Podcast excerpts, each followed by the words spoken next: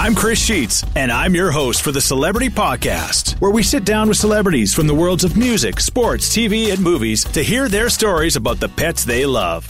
He was in Harper's arms the entire afternoon, just hanging out, eating all the, you know, the hors d'oeuvres and stuff like that. How cool is this? Charlie doesn't even realize he's in the Prime Minister's arms. The Celebrity Podcast, available for free on Apple Podcasts, Spotify, Google Podcasts, or wherever you get your favorite podcasts.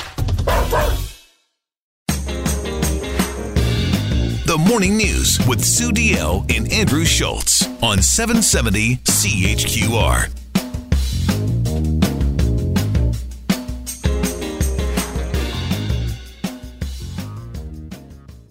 Coming up day 12 on the morning news, and uh, what a busy weekend in world news. Uh, for details, we're uh, joined by Reggie Cecchini, global national correspondent. Uh, good morning, Reggie. So, uh, I guess uh, where to start from the huge demonstrations in the street in Iran over the weekend to Donald Trump's continued tweeting. what's the latest you have for us on the Iran incident?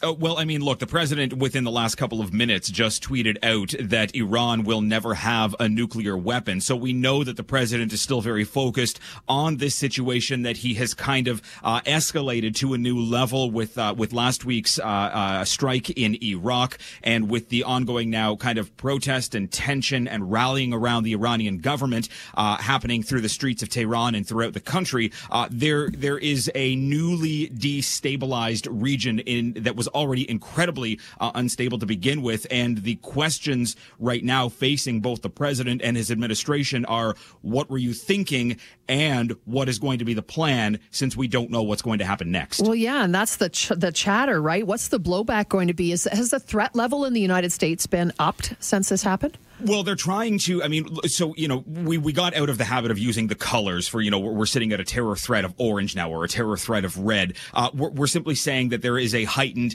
uh, security around some of the major uh, centers in Washington, throughout New York as well. You know, uh, some of the, the major areas in northern D.C. around the National Security Agency and through uh, kind of Walter Reed Medical Center. They've kind of upped and increased their uh, security today. So we are seeing a bit of, of a kind of security increase throughout Washington the U.S. is kind of just operating as it normally would. We're simply just waiting to see, you know, what's going to happen with these continued uh, threats that are coming out of both Iran and through Iraq now, uh, by uh, you know, by way of of saying, look, you know, if this is what you're going to do, we are going to hold these threats over you, and it's kind of leading to these uh, impromptu comments from the president, like we're going to come and attack 52 targets in Iran. Uh, the president may not understand that there are going to be consequences both uh, from Iran and possibly, you know, constituted as war crimes if he decides to go forward with these these you know tweeted threats that he's making.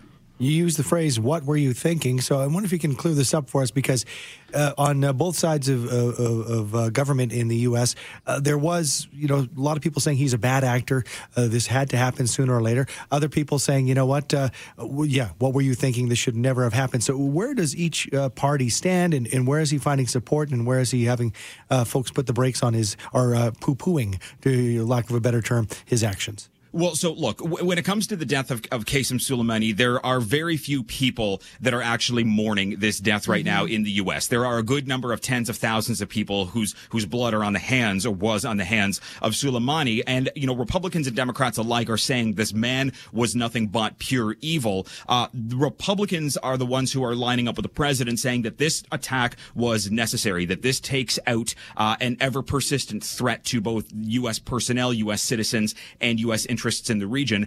Democrats are saying, was this the proper way of going about removing Soleimani from this position higher up in the uh, in the Iranian military throughout the regime? You know, Democrats are saying there are measures that need to be taken. Congress has these war measures that they're supposed to be approving of. The president can make attacks, but he he often does this without consulting with congressional leadership when it comes to uh, kind of how how foreign uh, foreign issues need to be dealt with. So both sides can agree that this man was evil. There's just a disconnect right now when they say, was this really the proper way of going about and doing this? Because the answers are, we don't know how Iran is going to respond. Well, that's the thing. You take out one threat, but perhaps it means many more to come. And even Germany, South Africa, there's so many countries that are coming out and saying, this has been a really, this is a, a this one, it, it could really destabilize things. Well, it, absolutely, it can destabilize thing. I mean, look, this is a region that is that is kind of ripe with conflict mm-hmm. that has never really been kind of uh, on stable ground, and the president kind of kicked a hornet's nest with this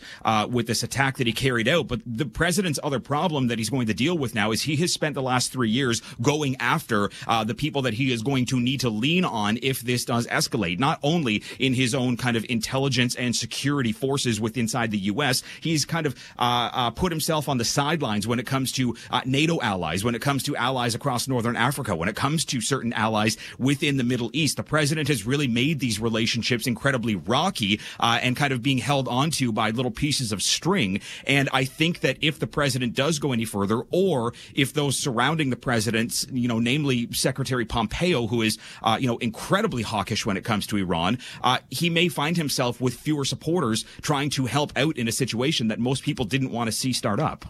Well, Reggie, lots of moving parts to this one, and uh, I'm sure we'll be covering it in the days to come for sure. Uh, thank you for your time this morning. Thank you. Reggie Cecchini is a Global National Washington uh, correspondent. 709 on your Monday morning. Just recently, Alberta recorded its very first severe vaping illness. Uh, the Alberta case marks the 15th vaping associated lung illness reported in our country. To get more on this, we're checking in this morning with Amin Thawer, who is a respiratory therapist and certified respiratory educator. He's the director of clinical services and education with Peak Medical Group. Good morning, Amin. Good morning. How are you? Excellent. Thanks so much for joining us. So, talk to us a little bit about this. I mean, vaping illness. What what does that actually mean? Yeah. So, uh, vaping illness is, is basically when um, uh, you know the uh, the person experiences symptoms of um, shortness of breath, cough. There may be some chest pain or chest tightness, wheezing, fatigue, and that's usually due to um, possibly uh, the lungs being irritated or inflammation occurring within the airways of the lung. And uh, it usually prompts that uh, person to seek uh, medical attention.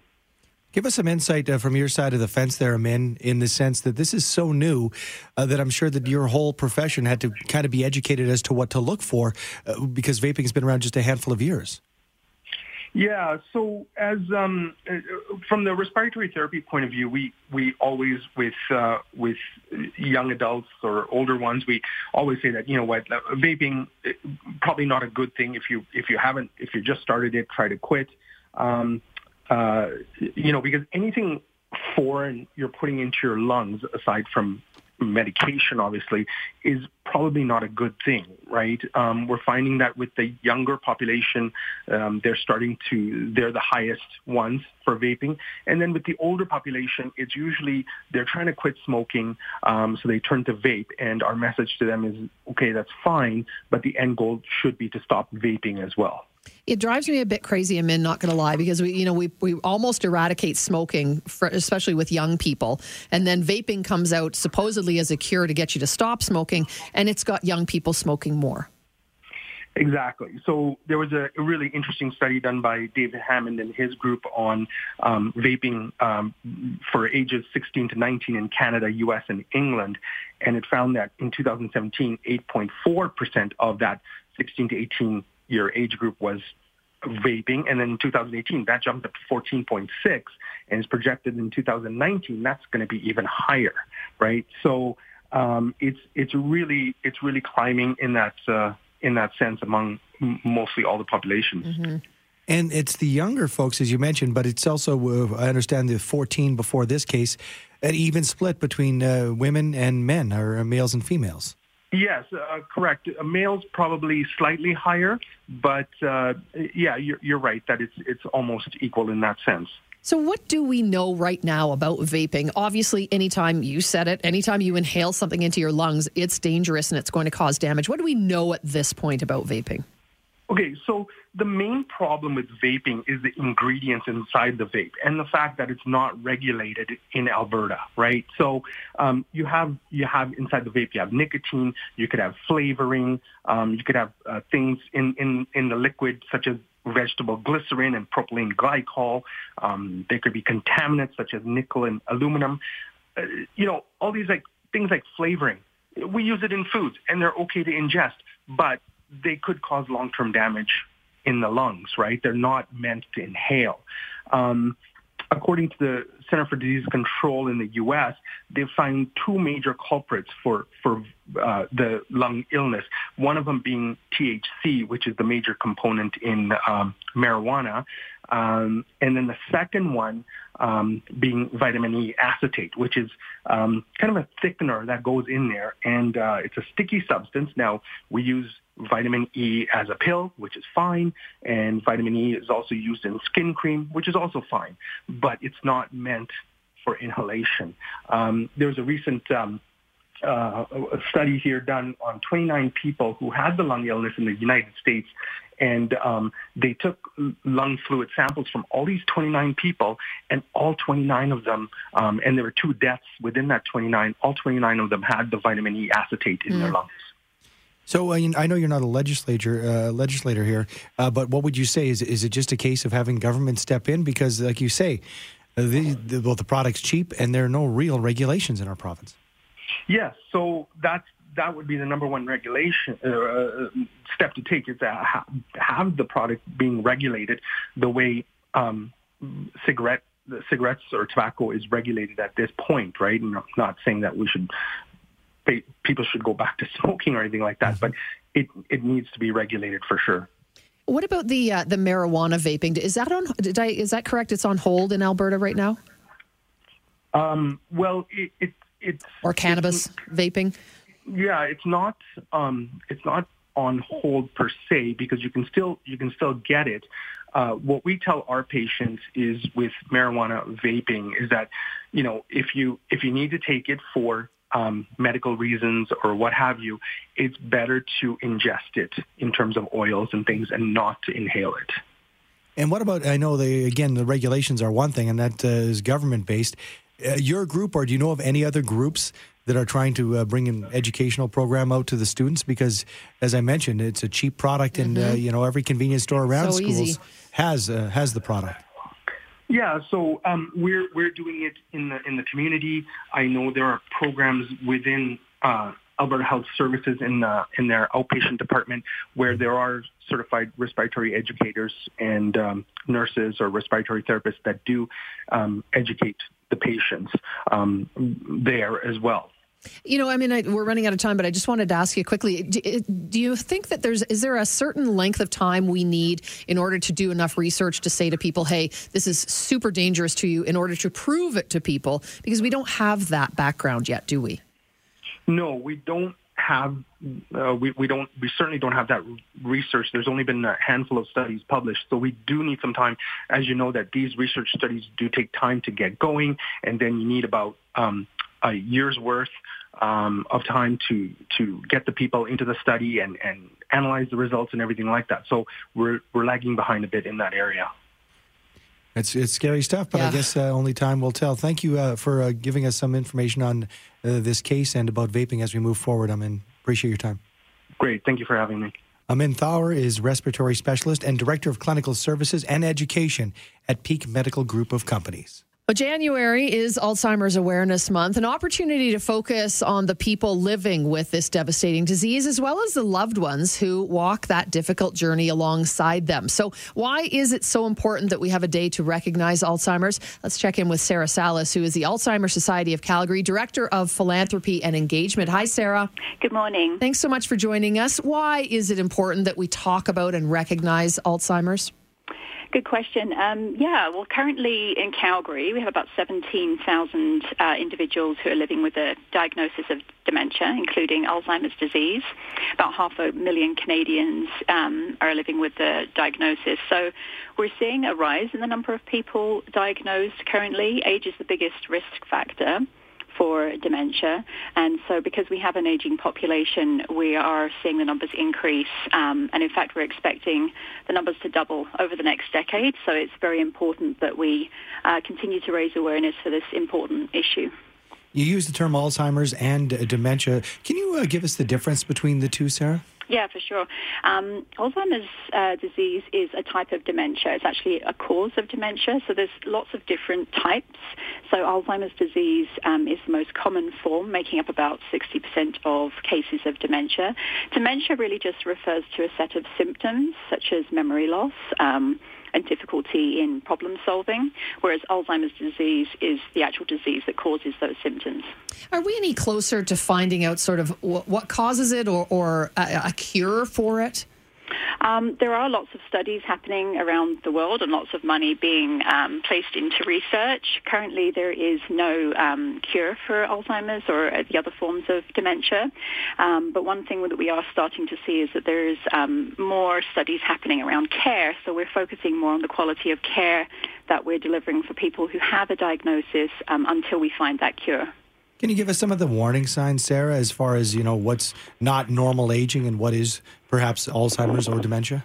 Yeah, for sure. So um, normal aging, you know, people do experience a certain amount of memory loss, that type of thing. Really, it becomes a problem when um, the symptoms start to interfere with your um, daily life. So, for instance, a certain amount of memory loss is normal, but say, for instance, if you go to the grocery store and you can't remember how to get back to your home, a journey that you do regularly or where your house is, then that could be a symptom. Um, difficulty just um, doing everyday activities such as maybe like cutting an apple or that type of thing. Um, difficulty doing familiar tasks. So some of those things can be symptoms, but it's important to go and talk to your doctor and not make assumptions because um, some of those things can just be signs of aging. Well, that's what I was going to say. I mean, you know, it seems it's well beyond then. You know, I, I, put my keys down somewhere and I can't find them. Mm-hmm. Is is would that be something we need to start thinking about, or or would it be doing that over and over and over again? Not necessarily. I mean, I you know I do that myself all the Me time. Me too. you know, so um, it's you shouldn't start to worry just yet. Um, if you know if you're losing your keys, that's kind of something that we all do. It's like I said, it's really those things that start to interfere with our ability to live a normal life that it can become worrying so if you if you're forgetting um, the name of somebody who's really close to you, perhaps that could be um, an indication. Or um, like I said, if you can't remember, for instance, where you live, you know, or how to walk back uh, when you're walking your dog, and you can't remember how to get back to your house on a familiar route, that could be an indication. How about the uh, genetics? Uh, is it uh, uh hereditary? If uh, if my father or grandfather uh, suffered, is that a, a, slam dunk that I'm going to be suffering from dementia or Alzheimer's? Not necessarily. Um, actually, the hereditary factors are pretty low. So um, you know there, there is the familial risk of um, having a type of dementia, um, but those are actually very, very low, your chances of having that. So um, that's why it's important to chat with your, your doctor if you are concerned. Sarah, I know there's lots of research that has gone into things that we can do to sort of combat Alzheimer's or dementia. So, can you talk about some of those? What are what are some of the things that we can do just in our general everyday life to, to keep our brains healthy? Exercise is a big one. Of course, we talk about that for all kinds of conditions, but certainly um, doing some daily exercise. I think the recommendation is about 30 minutes a day of exercise. Eating a healthy diet. So the one that we recommend is the Mediterranean diet. So lots of um, healthy um, vegetables, fruits, nuts, um, fish, um, uh, healthy oils. Um, staying social is really, really important. so keep up with your social life. you know, there's lots of clubs and, and ways of meeting people around town. Um, doing things that challenge your brain, so maybe learning a new skill. So rather than, you know, if you've done Sudoku for the last 10 years, try a different type of puzzle or learn an instrument or learn a new language, that type of thing. Um, so yeah, there's lots of things that we can be doing. This is one of these conditions that doesn't just uh, affect the individual, but family, friends, coworkers. That impact is, is huge. And uh, of course, the care of our loved ones that have uh, dementia, d- dementia or Alzheimer's. What about resources in our city? Are there enough uh, for those families caring for somebody with uh, Alzheimer's? There certainly are some resources around. Um, uh, at the Alzheimer's Society of Calgary, for instance, we um, have a number of support groups around the city. Uh, we provide education sessions for caregivers uh, twice a month in our office on Macleod Trail. Um, there's respite for caregivers through day programs. We have an adult day program called Club 36, which offers respite to caregivers. Um, Conversation Cafe is another really good resource that's popped up across town. It's just an informal get-together at different times of the month month, um, places like uh, ca- um, coffee shops and restaurants, that type of thing. Um, there is a great magazine called Connections, uh, Dementia Connections magazine, which uh, comes out a couple of times a year. Uh, I believe the next copy is coming out in a few weeks. So there are resources, but we really do encourage people um, to reach out um, as soon as possible in the process so that they can access those resources because we know that people who reach out earlier experience better outcomes.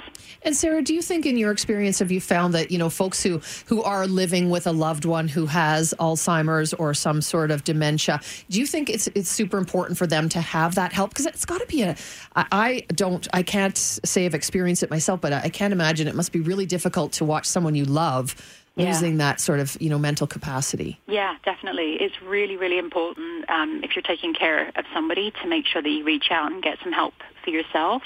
Um, you know, caring for a person who has dementia can be difficult um, and challenging, and so making sure that you have resources and people around you is very, very important. So, of course, I recommend that you reach out to the Alzheimer's Society of Calgary, um, and, and we'll try our best to help you.